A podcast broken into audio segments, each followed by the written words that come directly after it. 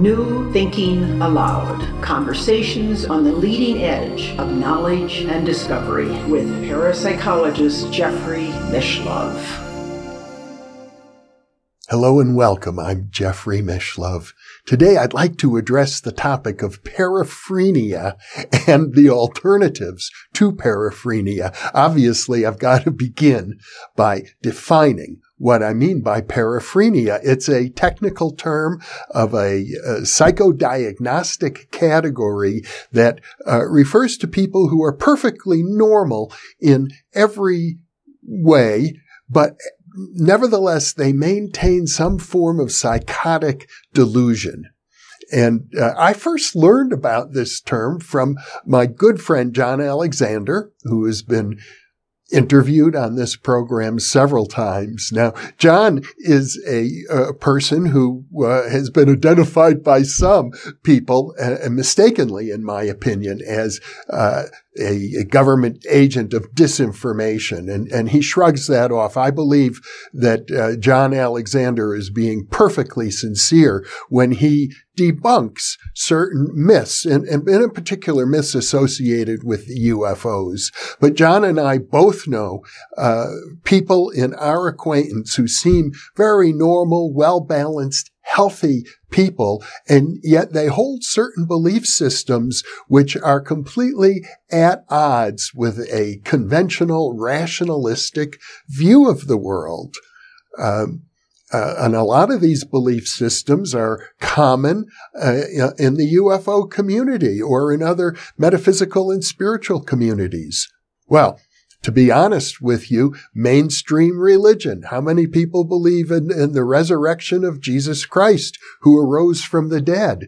Uh, now, that would be considered a paranoid belief a, uh, that would justify the label of paraphrenia, if it weren't for the fact that it's socially sanctioned, that a lot of people who accept the uh, idea of the resurrection uh, do so because of uh, they participate in a, in a social group in which that's considered a reasonable and acceptable dogma for that group. But if you belong to some sort of fringe group, if you talk about resurrection of the dead in the context of Native American rituals or African shamanism, and I've have programs on both of those, well, you might be regarded as a little delusional.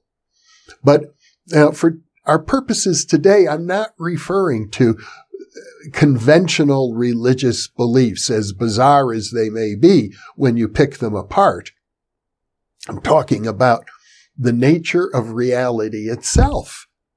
And the reason it's, it's an issue right now is uh, you will find on the New Thinking Allowed channel a number of upcoming interviews, for example, on Native American shamanism, where uh, we do discuss the, the actual resurrection of dead uh, animals, dead people, uh, apports.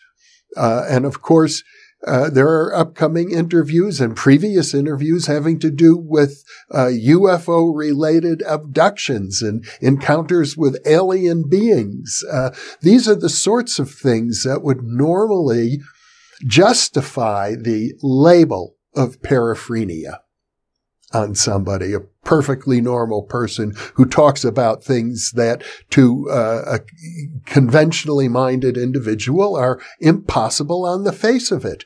And if you believe in those things, well, you might be deluded, but you, even worse, you might be subject to some form of uh, mental disease. And that's, that's what the label paraphrenia implies. Now, there is a problem with that label because for the most part, uh, in my studies of clinical psychology, a, a diagnosis of mental illness really only applies if the person is suffering, if the person is uh, uh, not able to uh, function adequately in society. But in the case of the paraphrenia label, that's not the case. We're talking about well-functioning, healthy people. So, what is the alternative? And the alternative uh, is one that uh, seems you know, when I grew up, I, I certainly remember my early days as a college student. I, I believed in a, a rational universe. I believed in the scientific method. I believed in trying to uh, resolve the uh, issues associated with cults and associated with strange belief systems and new religions by trying to look at them rationally. And in fact, that was one of the reasons I was drawn to parapsychology. But as I get more deeply into it, as I study, for example, the idealistic philosophy of uh, some of our guests like Bernardo Kastrup, if I look at the writings of uh, Paul Levy, who suggests that this world is a dream world, if I consider the interviews with uh, Jason Reza Giorgiani, who talks about the possibility that we are actually living inside of some sort of a simulated reality. In other words, uh, there, there's somebody out there creating the simulation that we're part of, seductive as it may be. And, and that that idea is now strongly supported by the findings of quantum physics. You know, when I wrote my first book, The Roots of Consciousness, which was published in nineteen seventy-five, we talked then about Bell's theorem. The physicist Jack Sarfati actually wrote a section on the phys- physics of consciousness for my book back then. And uh, we discussed the Einstein-Rosen-Podolsky paradox and, and Bell's theorem. It was just beginning to be tested at that point by physicists like John Clauser at Berkeley, who w- would hang out occasionally at the Institute for the Study of Consciousness where I lived. But now, some forty-five years later, there have been numerous tests of Bell's theorem. And as we've discussed many times on New Thinking Allowed interviews, the implications of those tests are just staggering for what we understand the nature of reality itself to be. It's no longer possible to say that reality follows uh, logic and rationality, because the results of all of these tests suggest that there is no such thing as an objective reality independent of our observations of it, that we are all swimming in a, a, a mutual reality that we share, but we're creating it by observing it. And, and as my friend Bernardo Kastrup would say, there's a kind of transpersonal consciousness greater than any individual, which is also uh, responsible for the creation of this reality. But if the reality ultimately is based on consciousness rather than on the mechanistic principles that uh, one might say underpin the physical universe, uh, so that everything can be explained like uh, rationally in terms of, you know, the pin, the um, billiard ball movement of all the tiny particles. At one time, it was thought that if we understood the position and momentum of every single particle, we could predict the beginning and the end of the entire universe. That no longer, I don't think anybody holds that view any longer. Reality itself is more malleable.